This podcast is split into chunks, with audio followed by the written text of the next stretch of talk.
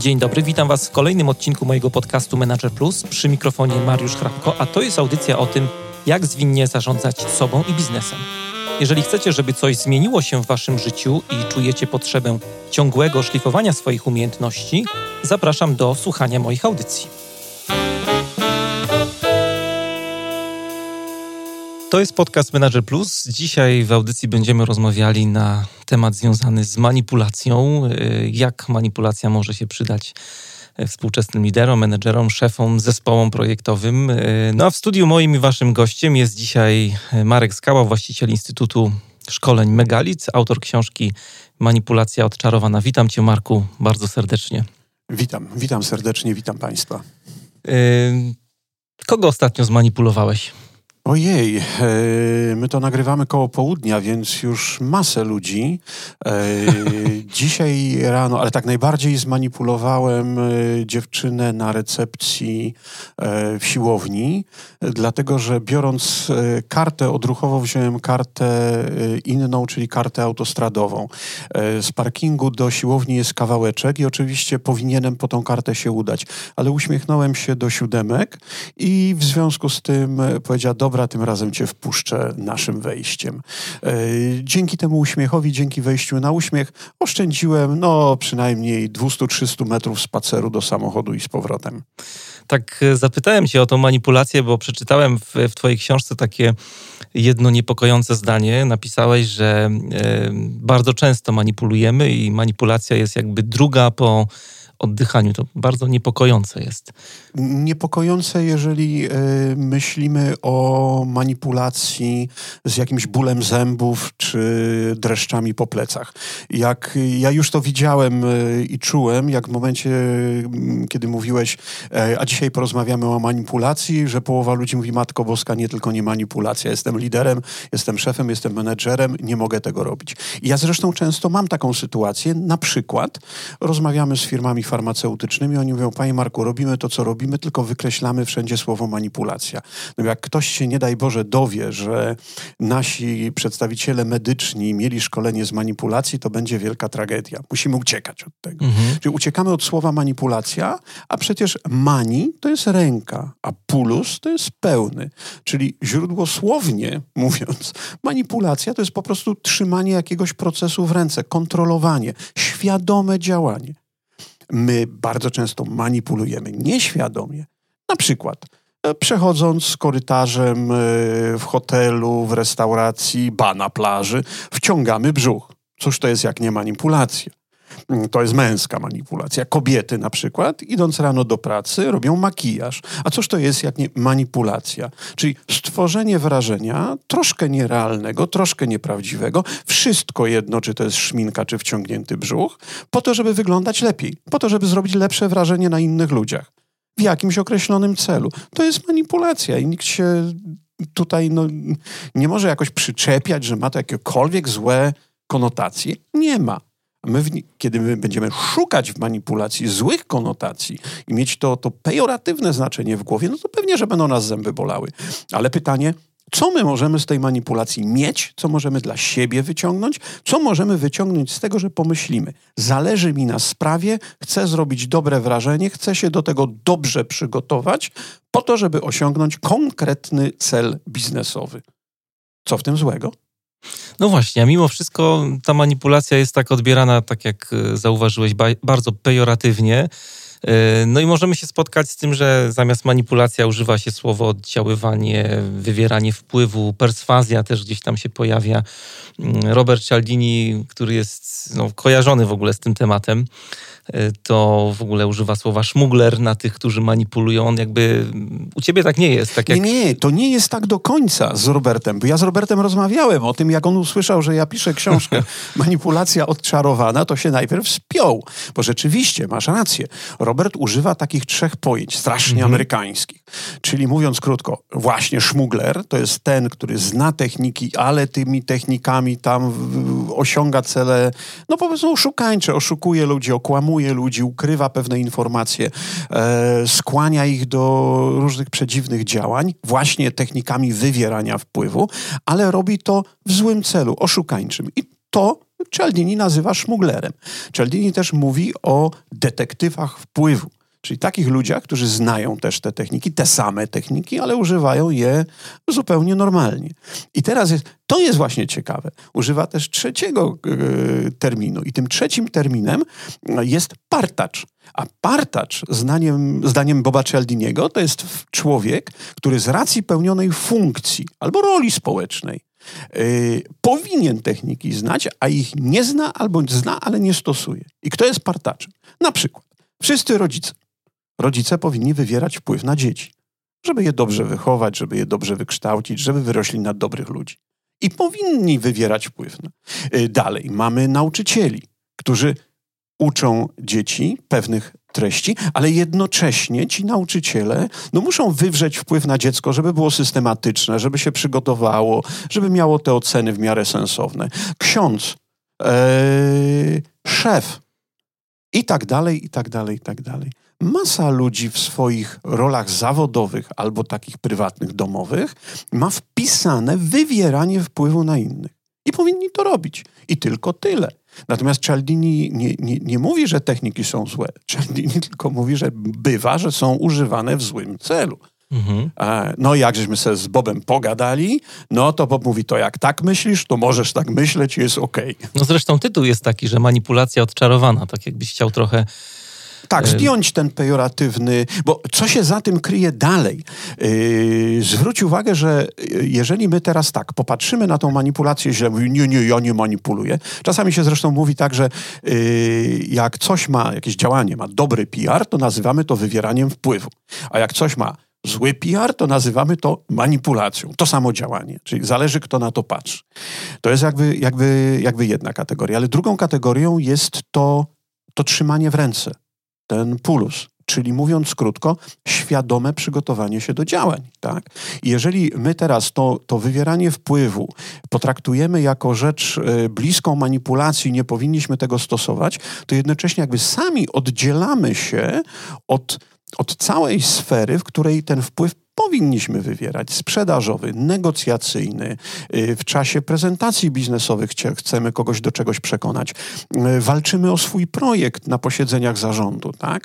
Mamy ludzi, których chcemy przekonać, żeby zaangażowali się w projekt, bo niestety taka decyzja na przykład zarządu zapadła, czy Rada, Strategi- y, Rada Nadzorcza podjęła pewne strategiczne działania i teraz co się dzieje? Ludzie nie zawsze pójdą od razu za tym, a trzeba, żeby poszli bo nie ma innej drogi.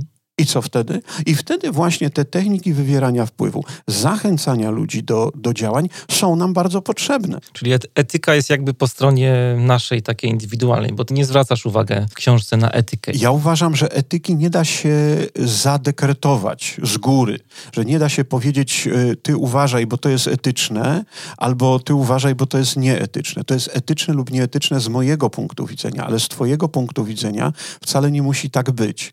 Mamy różne systemy systemy wartości. Każdy z nas funkcjonuje w różnych systemach wartości. I y, to trudne nazwisko, e, bo Piotr Tymochowicz teraz ma różne perypetie życiowe bardziej niż zawodowe, mhm. ale Piotr kiedyś powiedział coś takiego, czyli ten, ten człowiek, który bardzo mocno wykorzystuje manipulację. Czasami wręcz to się ociera o różne granice takiej, powiedziałbym, ogólnej etyki. Ale Piotr zawsze mówił jedną rzecz testem na to, czy zrobiłeś to ok, jest lustro.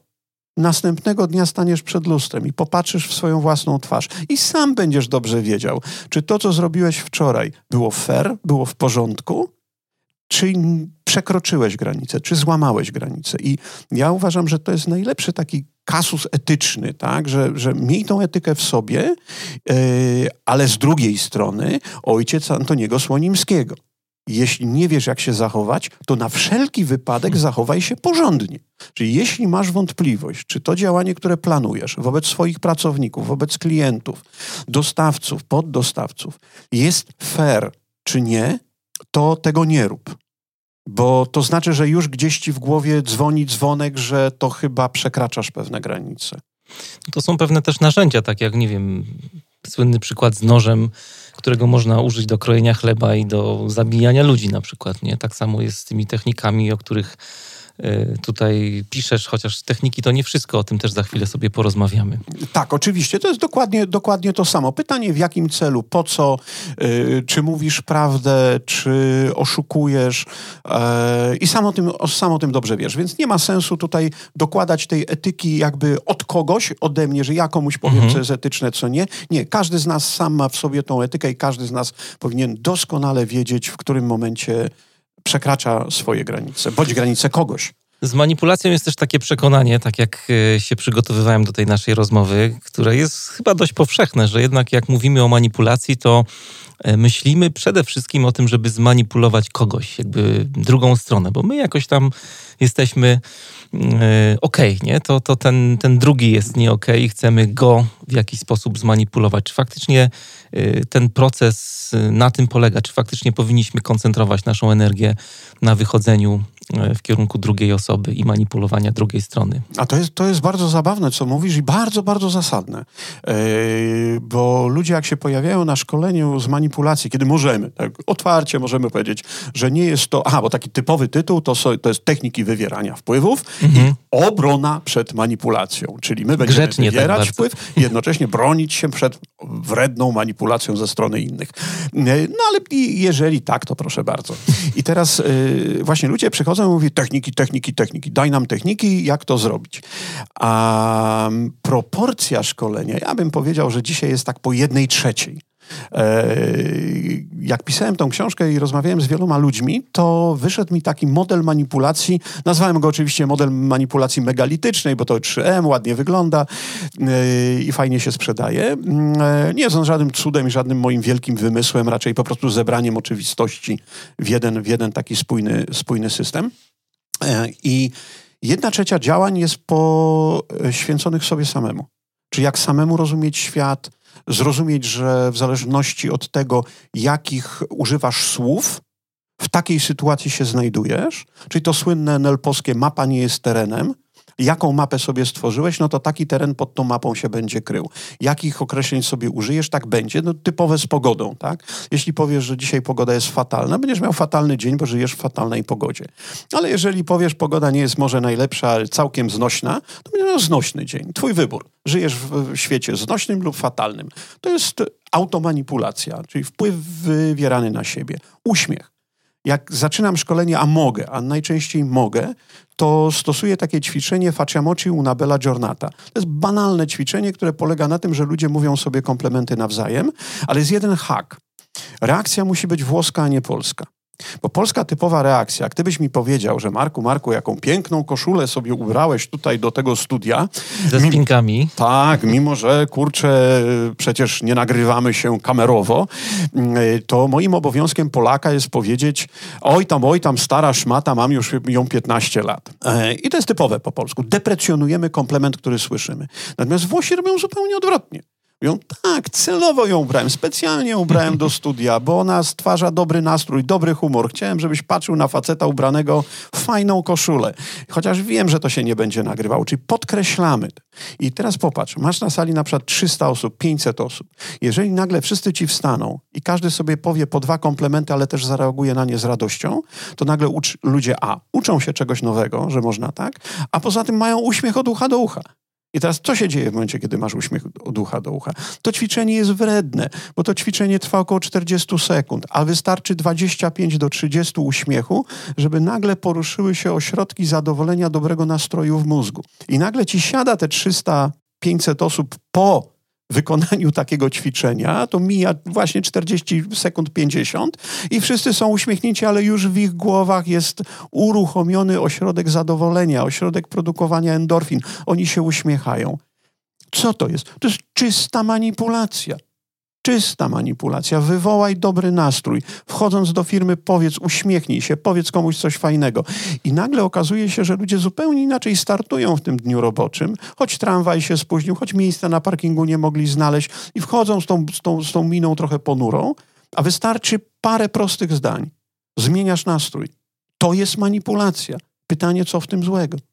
Mówiłeś, że model jest takim nieodkrywczym w sumie, ale takie rzeczy nieodkrywcze są właśnie dla mnie przynajmniej często odkrywcze. Bardzo y, obrazowo to pokazałeś i, i nawet jak żonie wczoraj opowiadałem na spacerze, że taki model jest, no to byłem w stanie po przeczytaniu no, praktycznie raz tej twojej książki o tym modelu odpowiedzieć, bo jedna taka rzecz, która jest odkrywcza, to, to dla mnie przynajmniej było to odkrywcze, to to, że faktycznie no techniki to nie wszystko, to jest jakiś taki dodatek, no nie wiem, narzędzie. Jak brałem tę książkę do ręki, w ogóle jak myślałem o manipulacji, to przede wszystkim myślałem o tym, że się nauczę fajnych trików, jak poczytam tę twoją książkę.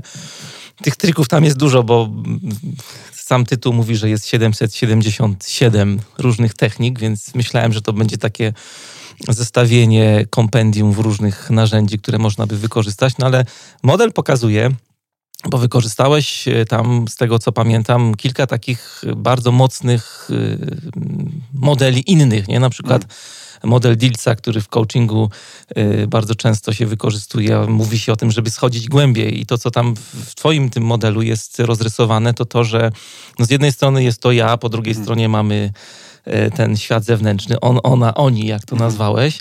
E, no i te dwa światy muszą się spotkać. Pamiętam akronim na poziomie TWP, czyli tożsamości, wartości i, tak, i przekonań. Tak, tak? I jeszcze tak. do tego dochodzi, tam narysowałeś w książce taką fajną strzałę, sytuacja, od której dużo zależy. Czasami na nią nie mamy wpływu.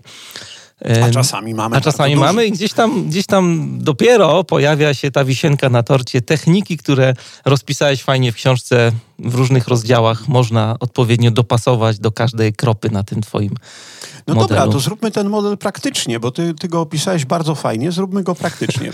tak jak z... pamiętam. No, tak, tak, tak. I on to dokładnie tak wygląda. Yy, już powiedzieliśmy, że to przynajmniej jedna trzecia to jest praca z samym sobą, mhm. tak? Żebyś ty coś zrobił, bo yy, pytałeś o to w takim kontekście, no dobrze, ludzie yy, mówią, daj mi techniki, to ja jego zmienię, ją zmienię, tak?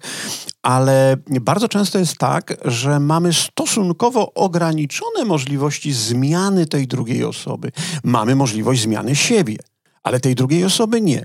No i ten model rzeczywiście ma takie, takie trzy y, grupy technik, autotechniki, czyli działanie na samego siebie, czy jak się samemu dobrze ustawić, żeby mieć no, wpływ na, na tą sytuację. Po drugie, właśnie ta sytuacja lub pozycja, czasami ta pozycja jest e, zawodowa, bo ktoś jest dyrektorem, ktoś jest prezesem, więc ma formalną pozycję. Czasem ona wynika z takiego autorytetu nieformalnego, autentycznego, że ktoś też jest prezesem, albo jest dyrektorem, nie tylko ma to stanowisko, ale ludzie go za mhm. takiego uważają. No i to jest ta pozycja. Czasami ją wspieramy mundurem na przykład ubiorem zwyczajnym, tak? No wystarczy, że ubierzemy muszkę, poszetkę i zupełnie inaczej wyglądamy, tak? Albo ubierzemy tweedową marynarkę, tak? I to, to, to profesor, prawda? Czyli mamy takie, takie znaczki różnego rodzaju. Yy, możemy też aranżować sytuację. Wystarczy, że zaprosimy kogoś do siebie do biura, no i możemy go różnie zaprosić. Możemy go do swojego pokoju, do pokoju spotkań. Ten pokój spotkań może być czysty, kliniczny taki, ale może być też fajny. Mogą być jakieś kwiaty, obrazy, dobra kawa, czekoladowe ciasteczka, cukierki, yy, kwiaty. I to jest zupełnie inna atmosfera, zupełnie inaczej zaaranżowałeś sytuację. I teraz wyobraźmy sobie tak. Kiedykolwiek tego będziecie słuchali, czy będziecie tego słuchali wieczorem, czy w ciągu dnia, wybierzcie sobie wolny wieczór do którego jeszcze macie chwilę, tak? Czyli jak słuchamy w ciągu dnia, może być dzisiejszy wieczór, jak wieczorem, to jutrzejszy wieczór. I spróbujemy, spróbujmy to przeprowadzić. Po pierwsze ty, czyli ja, czyli mnie na czymś zależy. Chciałbym, żeby mój wieczór spędzony yy, z moją partnerką, partnerem, mężem, żoną był fajny. Czyli oczekujemy najbliższego fajnego wieczoru. To jest mój cel manipulacji. Co w związku z tym zrobię? A, powinienem się sam dobrze nastawić. Powinienem dbać o to, aby z tą osobą y, wyciszyć wszelkie możliwe konflikty albo nie rozpoczynać żadnych konfliktowych rozmów. Jeżeli ją widzę uśmiechnąć się, jeżeli ją mam na, pod telefonem wysłać miłego SMS-a, no po prostu tylko taki dobry nastrój początkowy. Następnie przygotowujemy sytuację. Jedziemy do Ikei po świecę na przykład. Tak, świeca, tak jest, świeca. Niekoniecznie musi być Ikea, product placement, ale tak, ale może być cokolwiek. Świeca, musi być świeca, musi być wino i mu, muszą być jakieś kwiaty. Najlepiej kwiaty nie dla ciebie, bo to będzie bardzo głęboka deklaracja, ale takie kwiaty neutralne. Czyli mówiąc krótko, róża jest dla ciebie, a tulipany do wazonu na stół są neutralne. Więc To wystarczy. Mhm. I teraz wystarczy, że wieczorem, jeśli u kogoś tradycyjnie leci ten telewizor w tle, y, wyłączymy telewizor, puścimy jakąś muzykę. Dla y, bojących się zbyt skrajnych sytuacji proponuję puścić koncert jakiś fajnego zespołu, który oboje lubimy, ale w telewizorze. Niech miga ten obrazek, ale leci już muzyka, nie ma żadnych wiadomości, filmów, mhm. niczego takiego. Y, przygaszamy światła, zapalamy świecę. Nie musimy nic mówić. Nic. Ta sama sytuacja będzie sytuacją wpływu. I, y, a techniki? A technik nie musimy już żadnych stosować. Bo jeżeli ty będziesz dobrze nastawiony, dobre relacje masz właśnie tego dnia z tą drugą osobą, jeżeli wykreowałeś taką sytuację, to reszta będzie się działa sama. Już nie potrzebujesz technik do tego. Czyli co, techniki używamy wtedy, kiedy nie mamy wpływu na sytuację i na siebie? A, one, są, one są potrzebne, bo czasami to mało. Zwróćmy uwagę, my też bardzo często robimy taki błąd, że mówimy, chciałbym manipulować, chciałbym manipulować całym światem, całym światem. I widzimy w sobie jakiegoś takiego demiurga, polityka, takiego prezesa, albo szefa partii, albo kogoś tam, to, kto występuje w telewizji. Ale przecież to na Boga nie my. My jesteśmy normalnymi ludźmi, mamy normalne związki, rodziny, relacje, chodzimy do pracy. I teraz popatrzmy, jaki jest krąg ludzi, na których realnie masz wpływ. Nagle się okazuje, o kurczę, to tak realnie to ja mam wpływ na moją rodzinę, to jest parę osób, yy, przyjaciół, bliskich i znajomych to jest może kilkanaście osób, no i kilkunastu, kilkudziesięciu, no czasem na stanowiskach wyższych kilkuset ludzi. I na nich mam wpływ. No bo mam możliwe sytuacje, w których mogę się z nimi spotkać. I teraz, niestety są to ludzie, z którymi pracujesz, przebywasz na okrągło. Niektórych kochasz, niektórych lubisz, niektórych tylko szanujesz, bo są twoimi kolegami z pracy. E, ale jesteś z nimi w ciągu. I jeżeli ci wpadnie do głowy oszukać, czyli być tym czaldiniowskim szmuglerem, coś ściemnić, coś zakombinować poza granicę, sprowadzić ich działanie do działania niekorzystnego dla siebie jednoznacznie, to przecież z tym człowiekiem się będziesz spotykał w domu, na imprezach koleżeńskich bądź w pracy. Nadal. Więc bardzo przestrzegam przed takim, wie, wezmę technikę i to osiągnę. Tak, jak weźmiesz technikę, to bardzo często te techniki bywają automatyczne. Osiągniesz, dasz radę. Tylko pytanie, co potem? Co potem? Jeżeli wykombinujesz, oszukasz własne dziecko, no i proszę bardzo, i teraz y, stań z tym naprzeciwko tego dziecka następnego dnia ha, ha, ha, oszukałem cię. Jak to zrobisz? To samo masz kolegów, z którymi, nie wiem, grywasz w piłkę, w kosza, yy, jeździsz w góry. No możesz coś wykombinować, tak? I będzie to korzystne dla ciebie, a niekorzystne dla nich. Tylko pytanie, co potem? Czy będą dalej twoimi przyjaciółmi? To samo w biznesie. Mówię, jeżeli masz jednorazową transakcję, to możesz stosować ostre techniki na granicy. Ale jeżeli, to, jeżeli mówimy o własnych pracownikach bądź kolegach z pracy, to na Boga, przecież z tymi ludźmi będziesz pracował jeszcze rok, dwa, trzy. Więc wielką ostrożność w stosowaniu tych technik. Jest takie miejsce, taki proces, który bardzo często właśnie w biznesie, w, w pracy zespołów jest ważny, jeśli chodzi o manipulację Y, tak mi się wydaje, to jest y, kwestia procesu decyzyjnego. Zwłaszcza teraz, jak się patrzy na zarządzanie i w jaką stronę to idzie, to, mm, to doskonale wiesz, że dużo jest autonomii, daje się dużo swobody zespołom, że ten lider jest trochę taki w cieniu, mówi się o takim służebnym przywództwie też. E, zespoły mają same organizować swoją pracę. Ja tu już nie mówię o takich y, ekstremach, jak na przykład ten pomysł z Turkusem, E, no ale sam na co dzień mam do czynienia z takimi zespołami, które tak jakbyśmy popatrzyli sobie na ten model Lalu, są bardziej zielone, czyli jest ten empowerment, jest jakaś tam struktura w organizacji, ale jednak próbuje się dawać trochę swobody tym zespołom, żeby te zespoły sobie same jakoś tam kombinowały. No i właśnie, tutaj mhm. zresztą w ogóle to jest też y, bardzo ciekawe, że takim jednym z takich kluczowych elementów pracy w takich y, zespołach samoorganizujących się przy Turkusie to widać, jak Lalu opisuje tam różne te case'y, jest ich y, bodajże 12 e, to oni pracują nad komunikacją, to jest jedna rzecz, a druga taka kluczowa to jest proces decyzyjny. No i właśnie do tego trochę zmierzam, że y, te jakby techniki, no nie wiem czy techniki od razu, tutaj musi mówić o technikach, ale jakby cały proces manipulacji bardzo mocno dotyka procesu decyzyjnego i tego wychodzenia z takiego nie na tak. No to bardzo mhm. często się zdarza. No, możesz sobie wyobrazić zespół, który e, dostał jakieś cele od lidera do zrealizowania, no i nagle ma pokombinować, jak te cele ma dostarczyć, osiągnąć w, w projekcie. Nie? No i, i, i, taka sytuacja najczęstsza chyba, no to ktoś jest na nie. No, zmiana na przykład w firmie to też jest mhm. dobry przykład. To są tak, to są klasyczne sytuacje zawodowe. Weźmy tą zmianę na początek. Bardzo często, znaczy moja wcześniejsza książka to psychologia zmiany, więc mógłbym tutaj... Dla wściekniętych. Tak. No to jest właśnie ta, ta emocja startowa, że jak naprawdę chcesz się zmienić, to się musisz wściec na coś, bo jeżeli te, tego startu nie będzie w miarę mocnego, to ta zmiana, no porobisz, porobisz i ona odpadnie. E, będzie brak motywacji, automotywacji. Ale wracając do tej zmiany firmowej, popatrzmy, co się dzieje. Bardzo często ją przygotowujemy, przygotowujemy, gdzieś tam w jakichś takich kazamatach zarządczych i następnie jest podana decyzja o głowi, tak? Od przyszłego miesiąca coś tam robimy zmianę. Zmiana wygląda tak i tak. E, I potem się wszyscy dziwią, że yy, pracownicy są mało aktywni, mało zaangażowani, y, jakby nie rozumieją potrzeby zmiany. Gdzie jest błąd? No błędy są dwa. Pierwszy błąd y, polega na tym, że ludzie zaskoczeni zazwyczaj reagują z tego, tego słynnego 3F, czyli albo się chowają, albo uciekają, albo stają do walki, się buntują. Jedni uciekają na L4, jedni nie wiedzą, co robić, nie podejmują żadnych decyzji, inni stają się agresywni, strajkowi i tak dalej. Dlaczego? Nie dlatego, że zmiana jest głupia, tylko dlatego, że zostali zaskoczeni fakt zaskoczenia tak działa na człowieka. To jest zupełnie normalne. Druga rzecz, którą możemy zrobić, którą, który, drugi błąd, który jest popełniony, my wam przygotowujemy zmiany. Powiedziałeś właśnie o tych turkusach, dużej, dużej swobodzie, yy, dużej autonomii w działaniu. Yy, dobra, proszę bardzo. Rok 1923.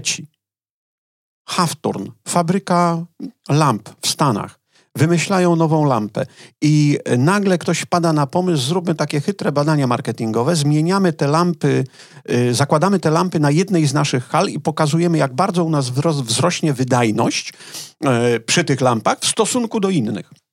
No i niestety pech, bo się okazuje, że wydajność oczywiście tam wzrosła najwięcej, ale wzrosła wszędzie. W całej fabryce wzrosła wydajność, choć tylko na jednej hali zastosowano nowe lampy. No to kontrowersje wielkie. Uruchamia się Harvard Business School, Elton Mayo. Osiem lat badają te kobiety montujące lampy i jest ten efekt Haftorna, uczelniany pominę, ale ten zawodowy. Jeśli pracownik ma poczucie wpływu na sytuację, to jego zaangażowanie rośnie. Mówiąc krótko, jeżeli planujemy cokolwiek, jakiekolwiek działanie, zmianę, nie tylko zmianę, to dobrze jest konsultować jak najwcześniej pracowników, bo wtedy oni będą mieli poczucie wpływu na tą sytuację. I to już jest manipulacja. Y, w moim odczuciu tak, bo to jest pewnego rodzaju technika nazwana, nazwana efektem Haftorna, znana w literaturze uniwersyteckiej od prawie 100 lat, y, żadna wielka filozofia. Ale Mówimy o firmie. Zrób inaczej. Przychodzisz do domu w czwartek i mówisz: Dzieci, dzieci, mam super pomysł w sobotę albo niedzielę, jedziemy tu i tu. A dzieci mówią: eee, znowu, nie chcę. Inaczej. We wtorek mówisz: Dzieci, dzieci, będę miał wolny weekend, spędzimy go razem. Co robimy? Jakie macie pomysły? I dzieci mówią: To, to, to, tamto. A my z tego wybieramy oczywiście to, co jest realne, i mówimy, poszukam, posprawdzam, zobaczę, co się da zrobić. Wracam w czwartek, mówi, mam bilety, załatwiłem, yy, zarezerwowałem hotel, cokolwiek. I dzieci wtedy ręce do góry, hura. Dlaczego? Bo były konsultowane, bo nie są zaskoczone, bo wiedzą o tym już od wtorku, że coś będziemy robić, bo mają poczucie, że miały wpływ na wybór tej aktywności. A ta aktywność jest dokładnie taka sama. Tylko jeżeli my to rzucimy, macie, Potem się dziwimy, że inni ludzie nie reagują na to z entuzjazmem. Co więcej, mamy poczucie krzywdy. Myśmy się starali, zaplanowali, bilety kupili, a tu taka niewdzięczność. A jak zastosujesz Haftorna? Popatrz, to, to, to nie polega na tym, żeby yy, bo ciągle gdzieś tam tkwi to zmanipulowany. Tak, zmanipulowałeś dzieci, zmanipulowałeś pracowników, czyli mówiąc krótko, poinformowałeś go ich najwcześniej, jak się tylko dało o sprawie, o sytuacji, choć jeszcze nie ma pełnych rozwiązań, ale ludzie już się powoli do tego przygotowują. Co więcej, ludzie mogą też się wypowiedzieć. E, konsultacje społeczne. Przecież na czym polegają miejskie konsultacje społeczne? No, znane w Polsce od, od, od, od dobrych kilku lat. No, dokładnie na tym. Czy to jest manipulacja? Jeśli prezydent miasta pyta, na co chcielibyście przeznaczyć część budżetu? No a mimo wszystko technika jest. tak jeszcze się trochę e, podpytam o ten proces decyzyjny cały czas. Załóżmy, że się w kontekście tej zmiany uda przekonać zespół, liderowi do jakiegoś fajnego pomysłu. Czy powinien odpuścić? Mamy zespół na tak, czy powinien coś jeszcze z tym dalej robić? No nie wiem, tak jak z ogródkiem. Fajne tulipany nam nie, wyrosły. Nie, nie, nie, nie, nie, nic nie trwa wiecznie. Kiedyś zrobiono takie bardzo zabawne doświadczenie z e, piekącymi rzodkiewkami i ciasteczkami, a potem dano ludziom zadania do rozwiązywania i sprawdzano, jak długo będą rozwiązywać. I okazało się, że e, tak w skrócie tylko mówiąc, okazało się, że jednak nasz mięsień silnej woli nie jest specjalnie mocny. No i ci, którzy już się troszkę poirytowali tymi piekącymi rzodkiewkami, bardzo szybko odpuszczali. E, trzeba o tym pamiętać, że jest potrzebne cały, cały czas wzmacnianie. Mówiąc krótko, wszystkie techniki motywacji, które mamy, to są właśnie techniki wywierania wpływu, techniki manipulowania, manipulowania utrzymywaniem podniesionej e, e, motywacji. E, zwróć uwagę, że jak mamy na przykład taki cykl życia zespołu, tak? on taki trochę podobny do cyklu życia produktu, czyli mamy te, te, te fazy pierwsze, początkowe, potem sztormingu, potem normowania i potem mamy tą fazę działania zespołu na dosyć wyższym, wysokim poziomie aktywności. I na wykresie przedstawia się to jako taką linię ciągłą albo taki pagórek, długo się ciągnący. A tymczasem Tymczasem to wcale nie jest tak. To wygląda jak droga na Babią Górę. Górka, dolinka, górka, pagórek, dolinka, pagórek, dolinka, pagórek, dolinka. A szczytu nie widzisz. Eee, I to jest fajnie się idzie z górą. Ja jestem przewodnikiem górskim, więc to praktykuję a, czasami. I już za tą górką zobaczycie babię. Już za tą górką, już za tą górką zobaczycie. A gdybym powiedział jeszcze o 12 górek, zanim zobaczymy Babią Górę, no to przy drugiej ludzie wie, nie, wracamy, wracamy. To nie ma sensu. I to pokazuje ten wykres tak, ten, ten, te, te, tego pójścia na diablak, pokazuje jak wygląda w istocie rzeczy praca. Że ludzie chętnie zaczynają coś, bo fajny, fajny efekt końcowy na początku, robimy pierwsze rzeczy, coś tam już mamy, jakiś fajny pierwszy sukcesik, jest fajnie, ale potem ta motywacja spada. I znowu trzeba coś zrobić, żeby ludzi zmotywować. I znowu coś trzeba zrobić, żeby ludzi zmotywować, jakby podnieść tą manipulację na wyższy poziom. Mm, oczywiście istnieją te narzędzia e, motywacyjne stałe, typu dostrzeganie dobrych e, działań, typu efekt aha opisany przez Dana Arielego. Czyli jeżeli dostrzeżesz dobrą aktywność, pochwal ją od razu, zaznacz, że zauważyłeś, że to dobrze, że to chwalisz, tak? Całe to wzmacnianie pozytywne, yy, udzielanie pochwał, to, to wszystko to są te normalne, codzienne narzędzia motywacji. Ale oprócz tego, jeżeli ta motywacja siadła troszkę bardziej, no to wtedy co? Robimy jakieś spotkanie wieczorne, idziemy mecz pooglądać razem w kręgle, pograć, wyjeżdżamy na wyjazd integracyjny, zespołowy. To są wszystko narzędzia utrzymujące ten poziom wysokiego zaangażowania zespołu. Czyli mówiąc krótko, we wspieraniu decyzji niekoniecznie trzeba wspierać same decyzje, natomiast trzeba wspierać zaangażowanie mhm. ludzi w to, co robią. No i to wtedy przynosi, przynosi fajny efekt. A w drugą stronę, jakbyśmy taką e, technikę odwrotności zastosowali tutaj, no bo mówimy o przejściu z nie na tak, o wzmacnianiu mhm. tego tak, jakbyśmy chcieli przejść z tak na nie. E, tak, są takie sytuacje. To znaczy, ja powiem tak, ja w książce w modelu rzeczywiście opisałem z nie na tak. Czyli człowiek mówi, nie, nie chcę tego, a my powoli, no tak powoli najczęściej krok, pewnie tak, tak, krok po kroku jedziemy. Ale bywają na przykład takie kampanie wręcz, że trzeba ludzi od czegoś odzwyczaić. Na przykład odzwyczajać od palenia, na przykład odzwyczajać od nadmiernego alkoholizowania się i tak dalej. Mamy pewne nawyki w firmie, które gdzieś tam kulturowo zostały wypracowane, ale świat się troszkę zmienił, poszliśmy do, bardziej do przodu, przyszli młodsi ludzie do pracy i jaki mamy teraz skutek? No trzeba by było się pozbyć tych nawyków. Y, mamy dwa sposoby. Trzeba jakoś zniwelować, ale trzeba wprowadzić na to miejsce jakiś nowy nawyk, bo tak to z nawykami, ze zmianami jest. No i znowu są nam potrzebne do tego techniki, techniki pracy z nawykiem, z likwidowaniem nawyków, z rejestrowaniem, kiedy się ten nawyk popełnia, żeby ludzie się zorientowali, że kurczę, rzeczywiście wydawało się, że to takie niewinne, ale zabiera mi na przykład bardzo dużo czasu. Wystarczy sprawdzić wieczorem, ile miałeś wejść na Facebooka i nagle się łapiesz, to Facebook za ciebie liczy, tak Facebook działa przeciwko sobie trochę, bo y, jedną z technik właśnie pozbywania się, czyli z, przechodzenia z tego tak, robię to na nie, nie będę tego robił albo bardzo ograniczę, jest zapisywanie, ile tego zrobiłeś. I wszystko jedno. Czy jest to ilość ciasteczek, czy ilość wypalonych papierosów, czy ile razy obgryzałeś paznokcie, czy whatever. Czy to, to bardzo różne rzeczy mogą być, ale wystarczy tylko zliczać. Nic więcej ci nie jest potrzebne. I to już powoduje, że nagle, jak widzisz, yy, dzień, dwa, trzy, pięć, mówi Matko Boska. I teraz zaczyna się pewna ciekawa rywalizacja samego ze sobą. Yy, otóż twój mózg, widząc, że kurczę, to działanie nie jest dla ciebie specjalnie korzystne, choć przyjemne, yy, będzie się starał je sam ograniczyć. To nie będzie świadoma walka ciebie z tym nawykiem, ale to będzie walka twojego nieświadomego umysłu, bo on podejmie pewną próbę. Tak samo jak e, pojawia się pytanie, czy można schudnąć od tego, że się człowiek codziennie waży. Tak, tylko pod jednym warunkiem że gdzieś w środku twojego mózgu tkwi przekonanie, że rzeczywiście ważysz za dużo i że rzeczywiście dla ciebie będzie lepiej ważyć mniej. To wtedy tak.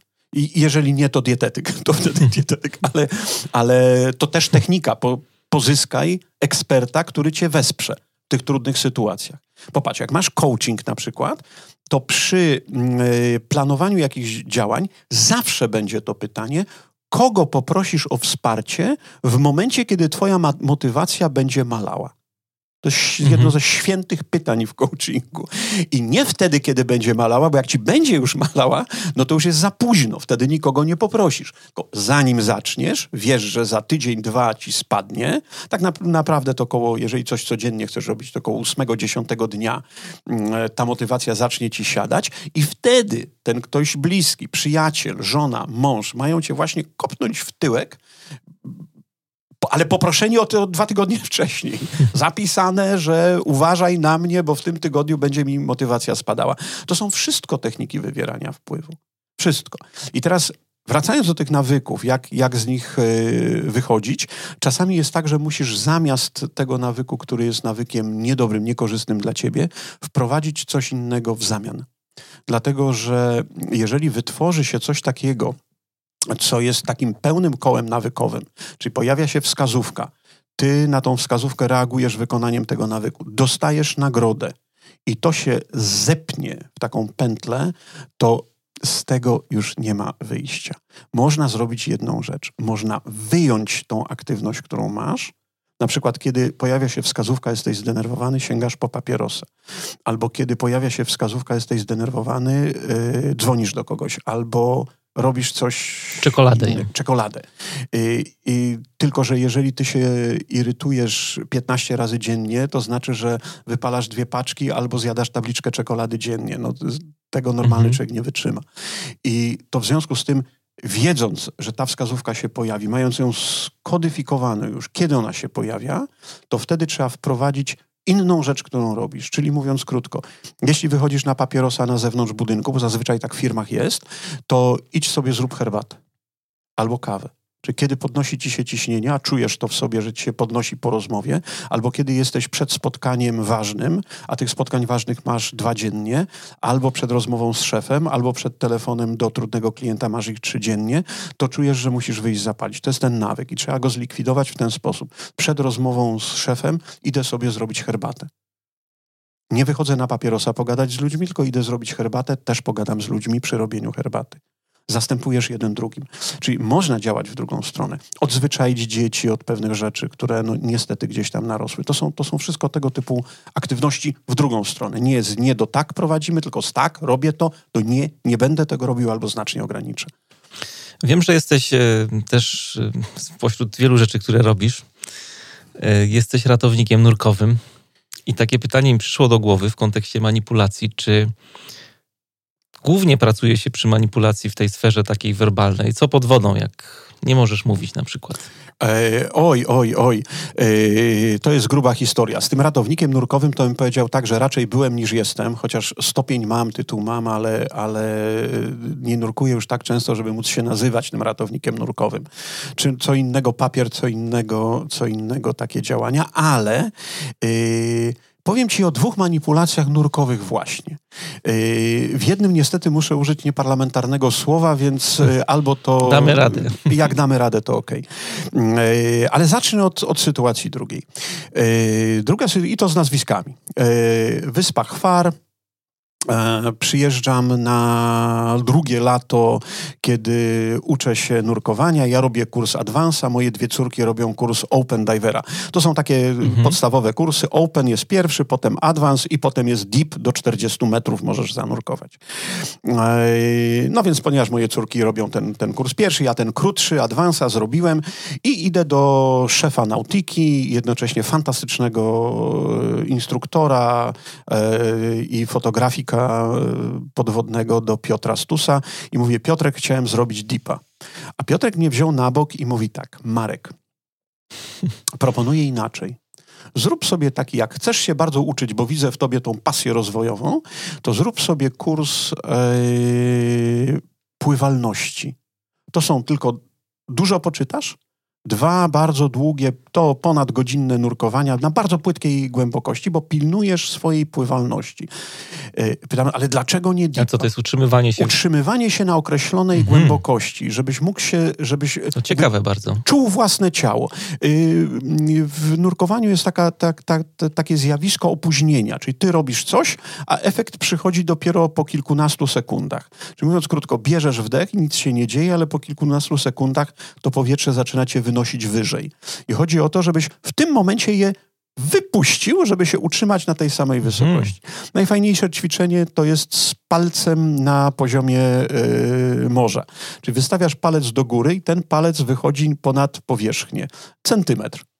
I masz tak oddychać, żeby nie wyszedł wyżej, ale żebyś się nie zanurzył. Czyli tak sterować oddechem, żeby utrzymać tą mhm. głębokość. Ale to taki, takie, taki, taki, taka zabawa trochę nurkowa, natomiast o co Piotrowi chodziło? Powiedział mi tak, Marek, ty masz trochę za mało doświadczenia. A kiedy zrobisz dipa, to jest ten ostatni stopień, będziesz miał możliwość nurkowania do 40 metrów, może ci się wydać w pewnym momencie, że jesteś już świetny. Pomyśl, czy naprawdę jesteś. A jutro pogadamy na spokojnie. Hmm. I Piotr miał 100% racji. E, nie byłem na tyle dobry, żeby, żeby czuć się już spełnionym, w pełni wyedukowanym y, nurkiem. Nie zrobiłem tego. Ten kurs zrobiłem dopiero po roku czy dwóch. E, bo to ma właśnie sens, ale potrzebna jest czasami jako metoda wpływu bardzo dobra porada przyjaciela, który weźmie cię na bok w cztery oczy, powie ci dwa słowa prawdy, ale w sposób bardzo ciepły, serdeczny. I to jest jeden wpływ. A drugi wpływ będzie tragiczny. Ja od dziecka nie potrafiłem otworzyć oczu pod wodą. Kiedy miałem pod czterdziestkę, pojechałem na pierwszy kurs nurkowy. Y, mieliśmy bardzo znakomitą instruktorkę, Joanna Kawalla, znakomita skrzypaczka, koncertuje po całym świecie, drobniutka, filigranowa, młoda dziewczyna, y, no same peany na jej cześć. Y, miała nas pięciu ludzi, w tym dwóch nastolatków. I grupa była podzielona tak, że ja byłem z tymi nastolatkami, a dwóch kolegów było osobno. Trzeciego dnia było ćwiczenie w zalewaniu maski, czyli musisz sobie wlać do maski wodę pod, pod wodą i następnie przedmuchać tą maskę, czyli powietrzem z nosa wydmuchać to powietrze, wyrzucić z maski. Czasami się tak zdarza, że maska się zamgli troszeczkę, czasami się tej wody naleje. No, musisz mieć tą umiejętność. Czasami są sytuacje, w których niestety no, coś pęknie i trzeba maskę wymienić, założyć nową. No więc ja mówię, że ale Joasia, ty wiesz, że ja nie. Tak, tak, tak, tak. Wchodzimy do wody i ona mówi, no to teraz wszyscy maseczki na tył głowy, czyli oczy masz otwarte i płyniemy sobie od bojki do bojki, oczy w wodzie. Wszyscy popłynęli, a ja jej tłumaczę, że nie mogę. Wszyscy wrócili. Jasia mówi, Marek, umówmy się na jedną rzecz. Ja teraz wchodzę z tą dwójką, wy tu sobie ćwiczycie, wychodzimy za 15 minut i wy wchodzicie. Na dole. Zalewasz maskę, przedmuchujesz, zdejmujesz maskę, zakładasz. Ja mówię, ale wiesz, że tego nie zrobię. Ona mówi, a to już jest twój wybór. A twój wybór jest taki. Albo to zrobisz, Czyli po wyjściu przepłyniesz te 100 metrów bez maski, ja to zobaczę i schodzimy pod wodę, albo wypierdalasz z kursu. Wybór należy do ciebie. Ja jeszcze i, i tu powiedziała słynne rock and roll i pokazała kciukiem w dół. To znaczy schodzimy pod wodę. Mhm. Ja jeszcze próbowałem coś powiedzieć pod tą wodą, ale już było za późno. I wyobraź sobie, że w momencie, kiedy Joasia wyszła po tych 20 minutach, grzecznie przepłynąłem od bojki do bojki. I nagle się okazało, że w wieku tam 37 chyba lat yy, potrafię płynąć yy, w wodzie morskiej z otwartymi oczami nie stanowi to żadnego problemu. Choć całe 37 lat uważałem, że jest to niemożliwe. Hmm.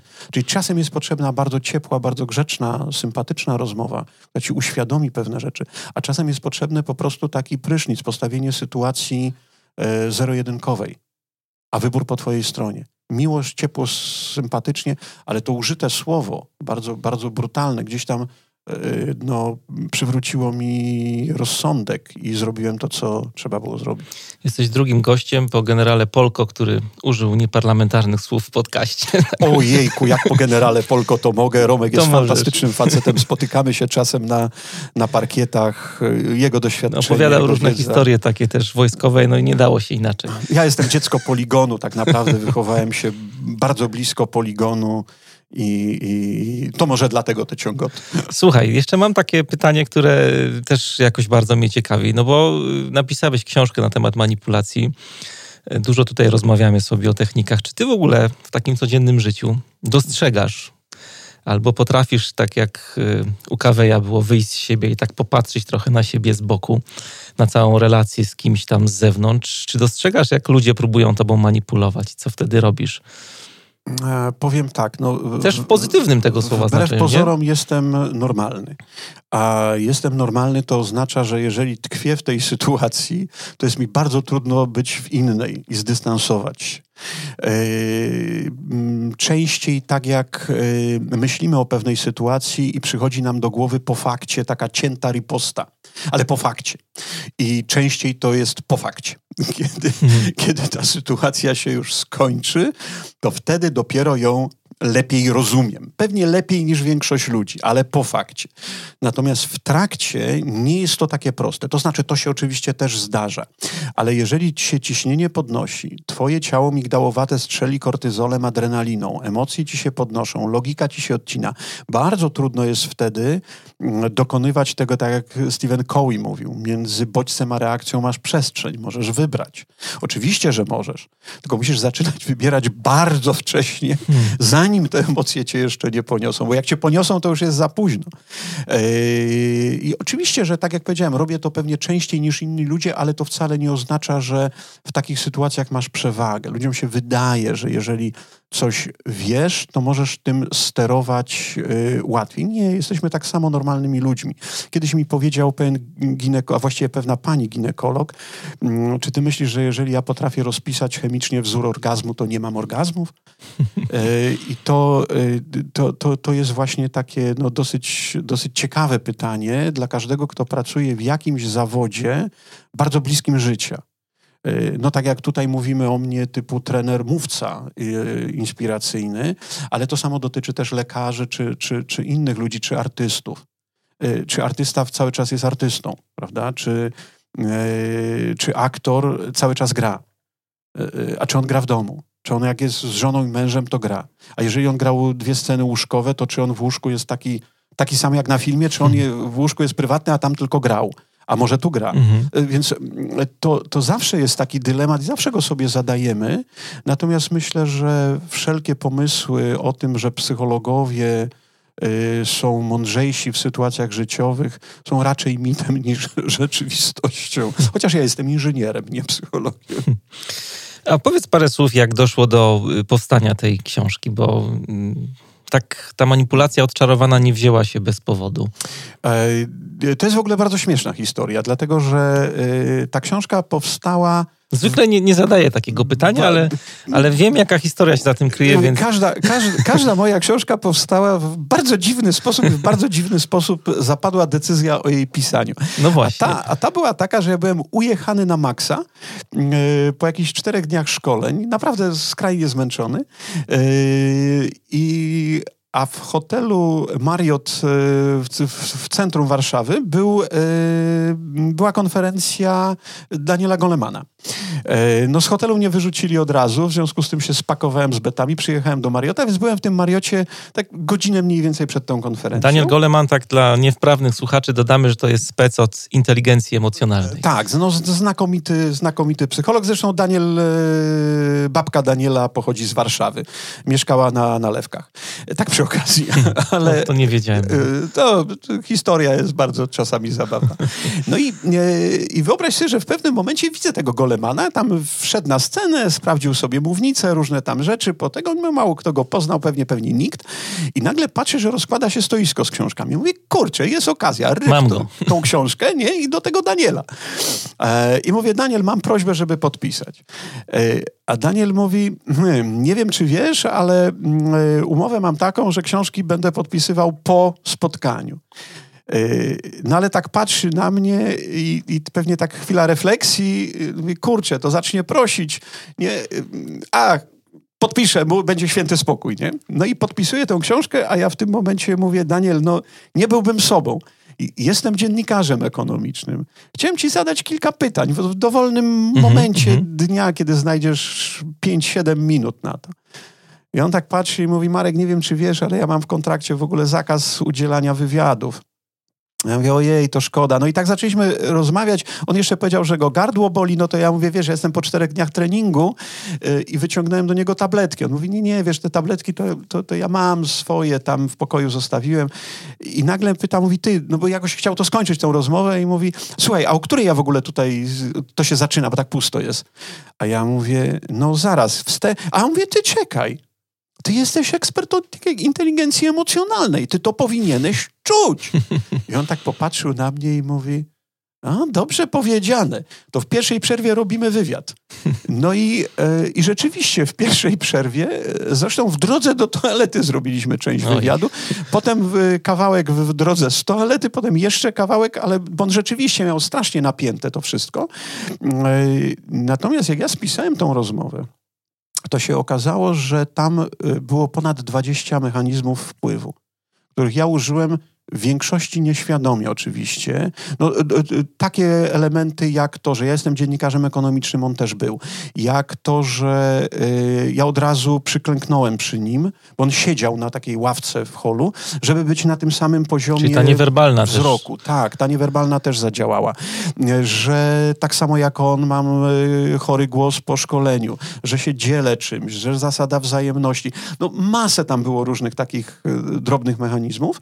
Jak jak to wszystko spisałem, to okazało się, że tych punktów tam w tej rozmowie jest 20 i najpierw powstał case. Czyli mamy rozmowę z Danielem Golemanem, wychwyć elementy wpływu. No i potem do tego case'u było wyjaśnienie tych elementów wpływu, w których miejscach one się pojawiają. No i trzecia kartka, właściwie to trzecie trzy kartki, to było wyjaśnienie, krótkie wyjaśnienie tych mechanizmów jako taki panel na warsztaty. A potem jak zacząłem to rozpisywać do jakiegoś felietonu czegoś, to się okazało, że tam jest yy, grubiej, że, że, że pod każdym z tych elementów wpływu dzieje, jest jakaś teoria, jakaś technika, jakieś, jakieś metody. No i w książce to zajmuje 63 strony. Czyli z tej dwuminutowej, dwu i pół minutowej rozmowy rozwinęło się to w 60 parę stron różnego rodzaju mechanizmów, oczywiście już pogłębionych, jak one działają, jak one funkcjonują. No i tak się, tak się zaczęła ta książka. Książka będzie tutaj miła informacja dla słuchaczy, yy, nagrodą w konkursie, który tutaj yy, na prędce przygotowaliśmy.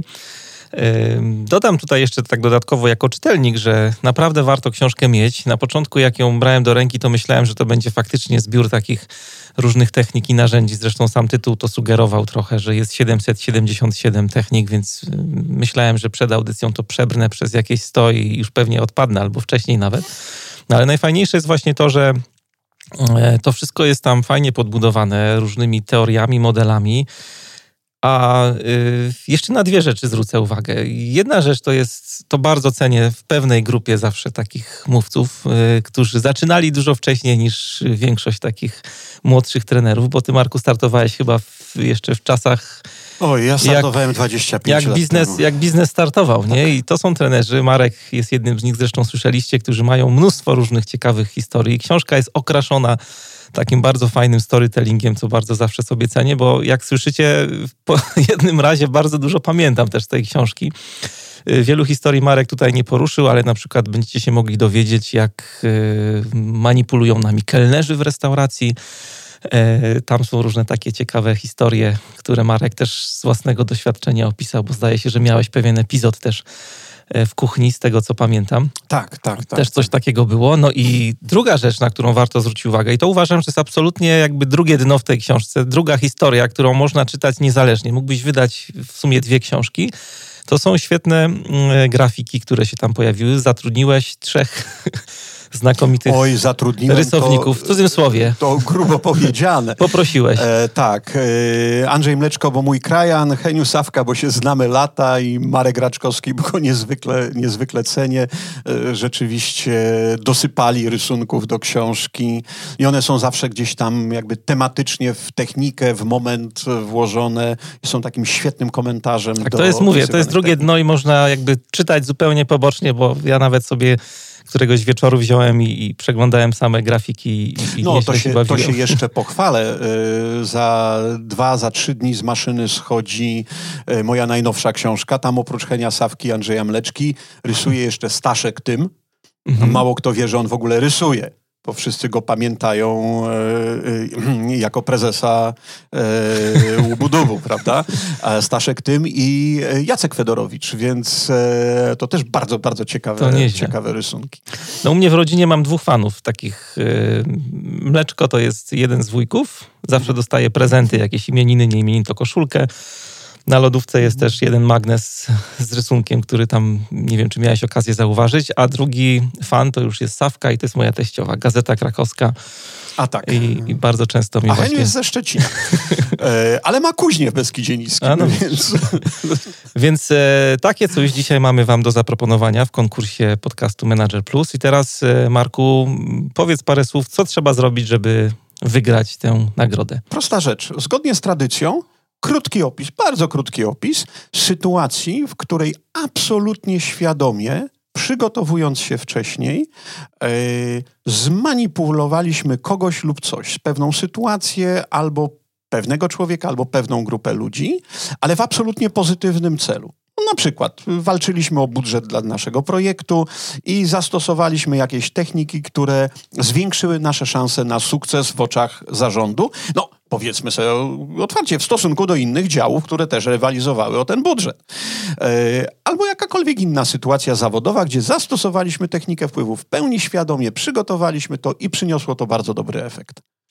Super. I na Wasze odpowiedzi czekamy w komentarzach pod wpisem do tego odcinka na stronie mariuszchrapko.com, a na komentarze czekamy do czwartku tradycyjnie i w piątek y, w komentarzach wybierzemy jakąś jedną taką najciekawszą e, odpowiedź, której autor otrzyma nagrodę i nagroda będzie oczywiście opatrzona autografem autora. Książka już leży tutaj u mnie E, w studiu. Marek po, po, po nagraniu e, zrobisz jakiś Tak jest. fajny Piszemy wpis. dla laureata i zwycięzcy i i to wszystko. Dziękujemy pięknie. To jest podcast Manager Plus. E, dzisiaj w studiu moim i waszym gościem był Marek Skała, autor książki Manipulacja odczarowana, o której dzisiaj rozmawialiśmy. No i właściciel Instytutu Szkoleń e, Megalit. Marku, ogromne dzięki za inspirującą rozmowę. Dziękuję i życzę wszystkim super wpływu, znakomitego wpływu na innych. Pamiętajcie o etyce, pamiętajcie, że wpływacie na ludzi wam bliskich, z którymi będziecie żyli, pracowali jeszcze pewnie sporo czasu. W związku z tym warto mieć też, też tą ostrożność. Jeśli nie y, jesteś pewien, czy to zrobić, nie rób. Ale jeśli jesteś pewien, rób zdecydowanie i osiągaj sukces. Ja się nazywam Mariusz Hrabko. Trzymajcie się i do usłyszenia za dwa tygodnie.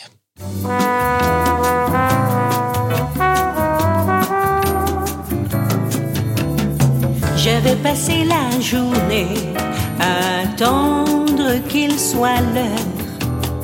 Comme les minutes sont longues, ô Seigneur. Essayons de me détendre pour oublier que dans quelques heures, j'avais rendez-vous avec vous, j'ai si peur. Un premier rendez-vous avec vous, c'est fou, tout en douce nous. Rien qu'un premier rendez-vous, mais c'est déjà, déjà beaucoup. Au premier rendez-vous, c'est là que tout se joue. Et si nos jeux nous, après ce premier rendez-vous, je vous connais déjà, mais face à vous pour la première fois. Si les minutes me semblaient longues, au Seigneur,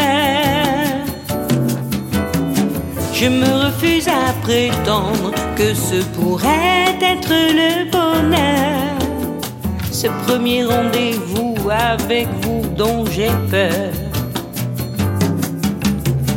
Un premier rendez-vous avec vous, c'est fou, tout en nous se noue. Rien qu'un premier rendez-vous, c'est déjà, déjà beaucoup. Au premier rendez-vous, c'est là que tout se joue. Et si nos jeux devenaient nous, ce premier rendez-vous.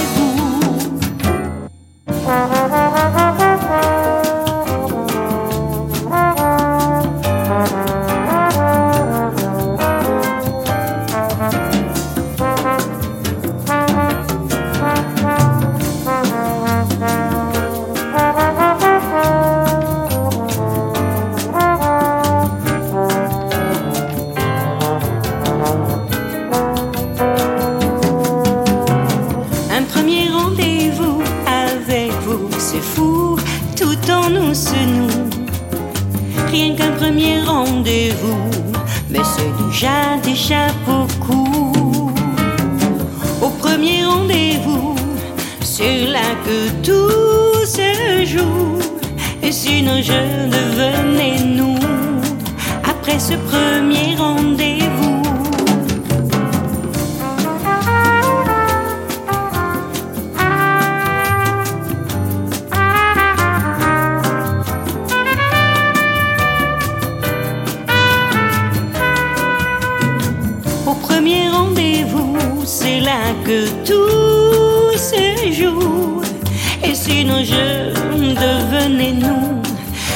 Ce premier rendez-vous.